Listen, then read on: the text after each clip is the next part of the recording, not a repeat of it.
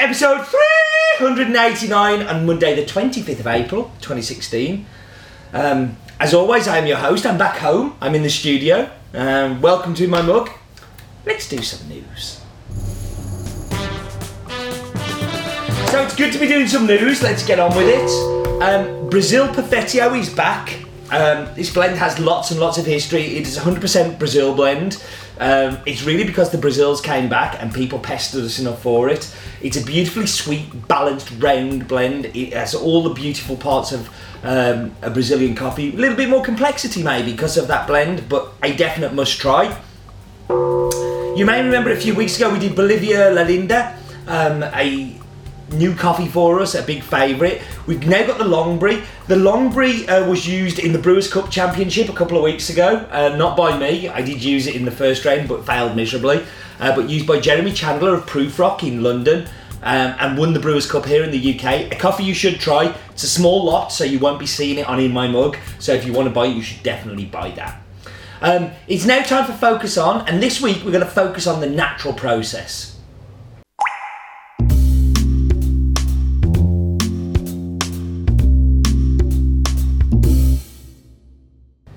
Now, it's been a while since we've shown this video, and I think it's important that we do because it's a really good way of learning. All the other processing videos are available on the website, but let's roll the natural processing video so you understand what natural processing actually is. Hello, and welcome to the second in the coffee processing videos we have done. And today we're going to be looking at natural, or sometimes called dry processed coffee. Cherries are picked from the trees and cleaned. They're cleaned so the producer can separate the unripe, overripe, and damaged cherries and remove dirt, soil, twigs, and leaves. This is often done by hand using a large sieve. Any unwanted cherries are picked out from the top of the sieve. The coffee cherries are spread out in the sun, either on large concrete or brick patios or on matting raised to waist height on trestles called Indian raised beds. As the cherries dry, they are raked or turned by hand to ensure even drying and prevent mildew. This can have a big effect on the final taste in the cup and stops an over fermentation of flavours. It may take up to four weeks before the cherries are dried to the optimum moisture content, depending on the weather conditions. On larger plantations, machine drying is sometimes used to speed up the process after the coffee has been pre dried in the sun for a few days, although this is rare. The drying operation is the most important stage of the process since it affects the final quality of the green coffee. A coffee that has been overdried will become brittle and produce too many broken beans during hulling. Broken beans are considered to be defective beans. Coffee that has not been dried sufficiently will be too moist and prone to rapid deterioration caused from attack of fungi or bacteria. The dried cherries are then sent to the mill. This is sometimes done on the farms where hulling, sorting, grading, and bagging can take place. All the outer layers of the dried cherry is removed in one step by the hulling machine. The dry method is used for about 90% of Arabica coffee produced in Brazil, and most of the coffees produced in Ethiopia and Indonesia. Almost all Robustas are processed by this method. It is not practical in very rainy regions where the humidity of the atmosphere is too wet or where it rains frequently during the harvesting. And that's it naturally processed coffee.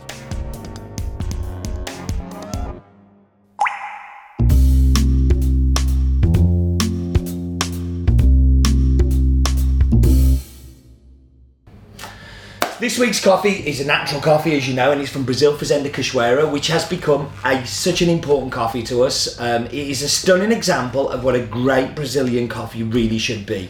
Um, Fazenda Cachoeira is a farming um, just outside of Minas Gerais. So I'm talking about Minas Gerais, and it really is on the state border of Sao Paulo and Minas Gerais in the town of Poços de Caldas.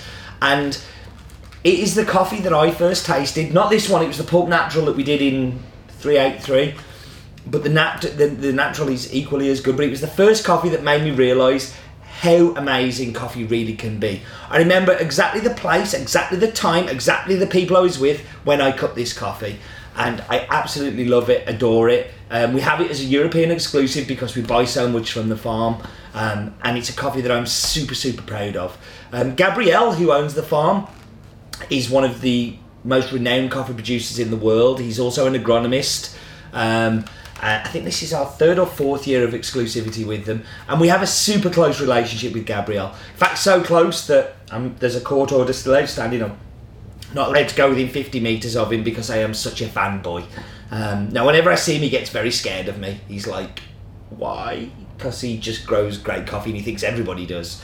Um, Fazenda Cachoeira, uh, to give it its full title, De Grama, um, has been um, in the Carvalho Dias family since 1890. Uh, 110 crops, I think it is now, 109, 110 crops. Um, three miles from the state border of Minas Gerais, and when I say it's close, it's really close. Um, it is in the Sul de Minas region, has an altitude of 1100 to 1250, I think it is, above sea level. Um, and uh, Gabriel doesn't just own this farm. He well, he owns this farm, but his family, the Carvalho Dias, which he, he helps with, own several farms in the area, and they all border each other. Uh, has a total um, of 417 hectares, of which 175 hectares um, is coffee, uh, holy coffee. There is a lot of forest as well. Um, everything is done manually. Uh, because it's so steep in parts, because it's very un-Brazilian, um, it doesn't really have any mechanisation. It doesn't have any machines going in and uh, kind of harvesting and things. It's just it's a real coffee terrain, which when you go to Brazil, it's quite unusual. It really is. Um, you don't come across that kind of thing all the time. Uh, Gabriel is. I'm trying to think of a kind way of saying he's like. He's a sandal wearing, tofu eating, green loving. He, he's an environmentalist. Uh, is probably the best way. And environmental sustainability is super important to him, and just as it is to me. I know I'm making fun of it, um, but he has whole areas where he's planted native trees. Um, the whole word Cachoeira comes from uh, waterfall. There is a beautiful waterfall on the farm. And there's there is a school. There is uh, a football field. Um, there are 47 houses that people who work on the farm all get um, modern facilities. So they have you know, running water, they have electricity, um, all things that you think would be normal, but like the electricity is produced from the um, waterfall hydroelectricity. Um, and they only have to top it up during the peak season when they have lots of pickers there. Um, they have lots of original trees there as well as lots of new plantings. They planted Canario, they've planted Topazio, they've planted a whole heap of different and unusual varietals. A, a form of Cup of Excellence finalist as well. Um, it really is like a poster child farm for Brazil. Um, this is uh, the naturally processed version. Um, as we're going to see when we cup it and taste it, it's not like any other natural that you may have had before. Um, uh, it's very close to the one that we had in 383, the Pulp Natural, and I'm so excited to share it with you. Um, another thing I'm excited to share with you is the map pit.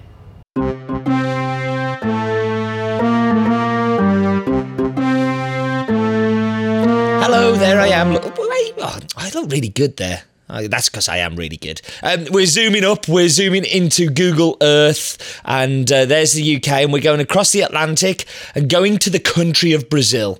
Um, Brazil is uh, too big. I hate visiting there because everything is a long, long way away. Um, but I am looking forward to visiting because of the World Cup. Have I mentioned about that in the past? Oh, hey, but let's look at Brazil. So Brazil has the longest beach in the world at 7,500 kilometres. I I couldn't even run that and I'm really good at running. Um, we're going down and we're going down to Minas Gerais. Minas Gerais is where some of my favourite coffees come from. I kind of do love this area.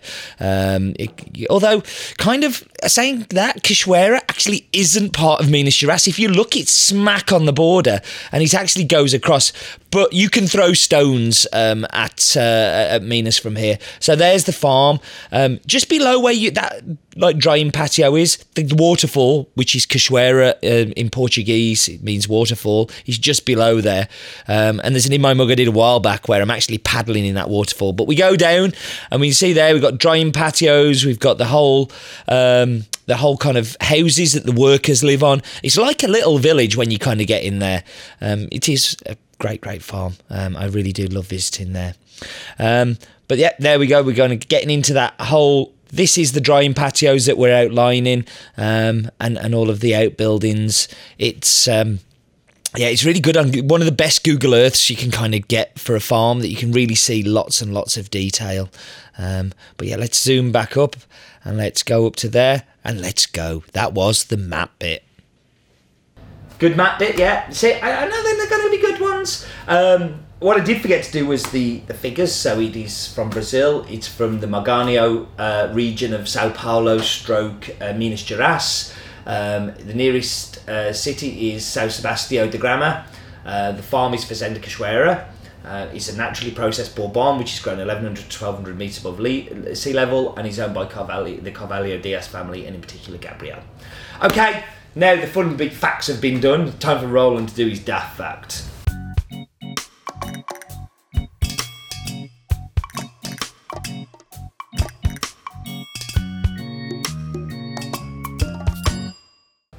So, although this farm is in Sao Paulo, I'm going to talk about Minas Gerais because it's more Minas than Sao Paulo. Minas Gerais is twice the size of the UK and a little bit more, but with only a quarter of the population, it has a lot more land to grow things.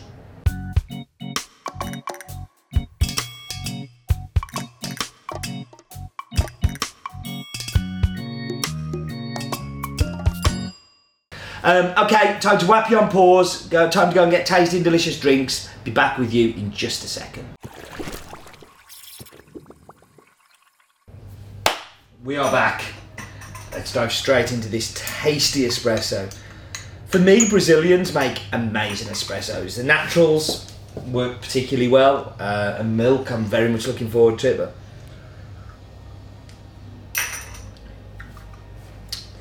And the big thing about Brazilian naturals, they don't taste naturally. Bit weird. But they don't have that funkiness, but what it does give you is lots of body, lots of dark chocolate, lots of deep notes. I mean, it's super sweet still, but the dark chocolate is just so dominant. It is like drinking dark chocolate. Let's go into the milk.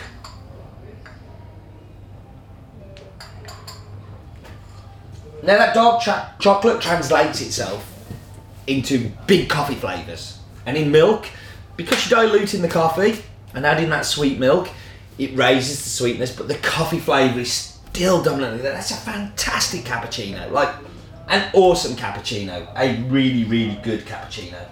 Um, I wish all cappuccinos tasted like that. So, time for the Chemex. Now, regular viewers of um, somebody's ringing me again. Every time I do in my mug, somebody rings me. I hope you can't pick that up on the camera, but um, normally you get. I love the filter, and the, the other two drinks I'm not so bad. I've got a feeling I'm not going to enjoy this as much. Actually, I'll take that back. What happens as you brew it, the dark chocolate kind of sits down. There's a beautiful walnut coming through a beautiful white sugar sweetness, a little bit of chocolate, but not so dominant as it is in the espresso or in the cappuccino. It's an amazing coffee. Anybody who doesn't like naturals, I don't send them you too often. And when I do send ones like this, they are just amazing coffees. And I really think you will struggle to kind of go, that is, you know, that is a natural. Anyway, thank you very much for joining me as always. That phone threw me off, didn't it? This is not my greatest work today. Um, but this is great coffee, and I really hope you enjoy it. And do remember, life is definitely too short for bad coffee.